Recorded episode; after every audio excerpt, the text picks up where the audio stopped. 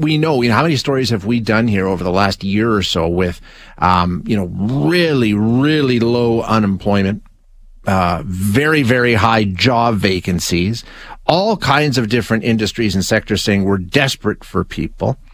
So, you, you know, you'd think that some of the usual barriers that people have faced wouldn't be a factor if they're out seeking a job right now, but they are. And I still hear from you in the audience whenever we talk about this. I hear from some of you in the audience saying, you know what?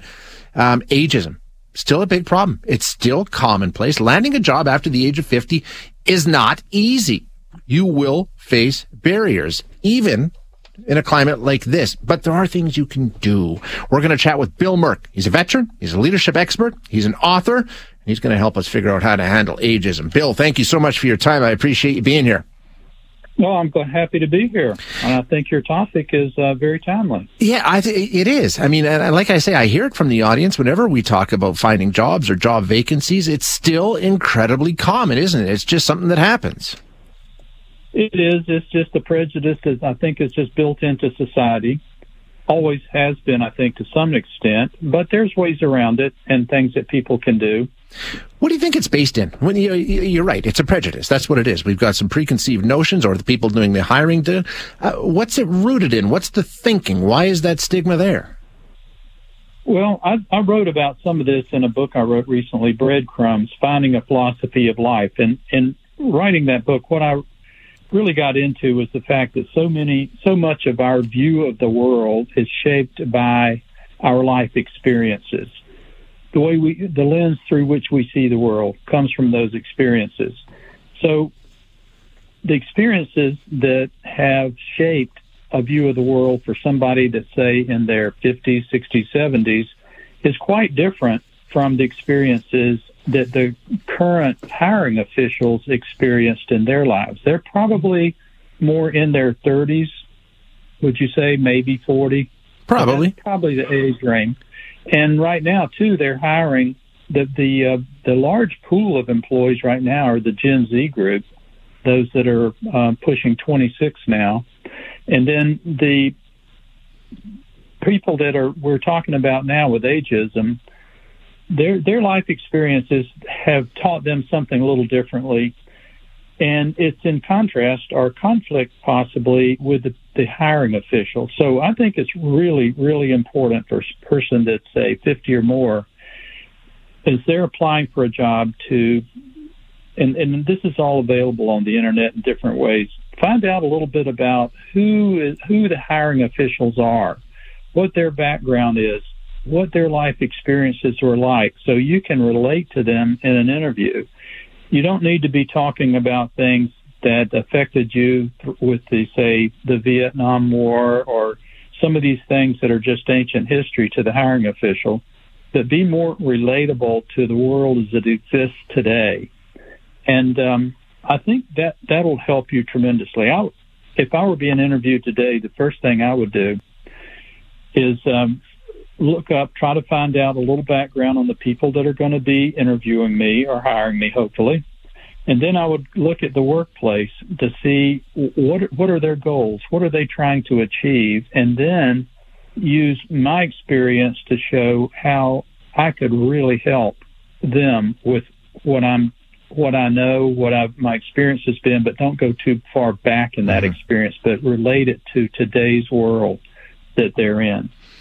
So basically, it's just changing the perspective, then, Bill. Whereas the age um, is seen as a detriment, it can be the advantage because you know it comes with wisdom, it comes with experience. You, have been there, you've done some of these things, so it, the, the age is not necessarily a bad thing. It can actually be really beneficial for a company. Oh, absolutely. I think a team, a good team for a company, is very diverse. Yeah. You've got we should have young people, middle people, and older people because they all have had different experiences. They have different perspectives, and the leader of that team can draw on all of those different perspectives to come up with a solution that is uh, uh, optimal if they actually listen to people, and yeah. most of the times they do. But I think getting back to your point, though, the the wisdom, I think older people applying for jobs, the principles they live by, honesty, integrity, reliability, they are just as strong as ever. But are they able to share their wisdom in a way that is relatable to an employer's current needs? And do they understand what the hopes, dreams, aspirations are of the um, people in an age group that's doing the hiring?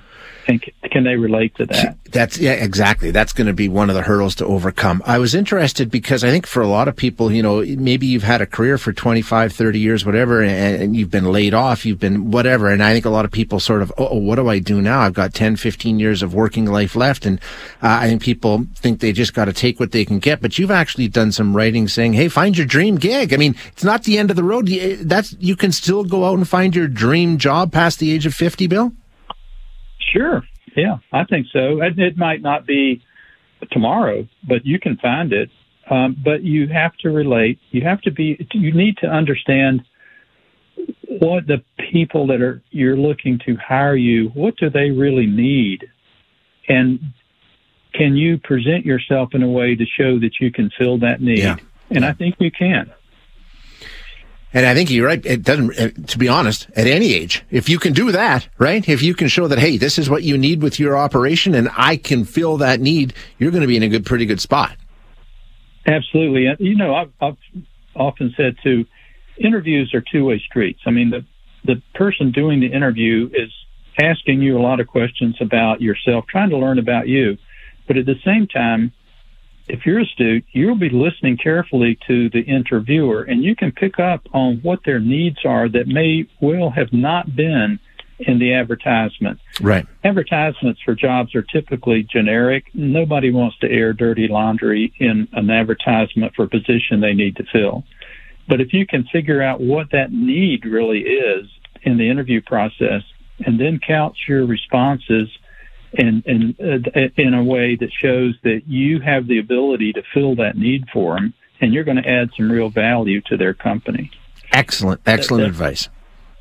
Oh, that's really important. I think. I think just you're absolutely you right. Had a just because you had a title in the past, uh, that was the past. It doesn't mean anything now. What, what can you do for the company? What can you do for this organization that you want to be a part of? And what will you do for them tomorrow? Yep. Present yourself in that way. Fantastic. Bill, great advice. Thank you so much for being here today. I really appreciate your time.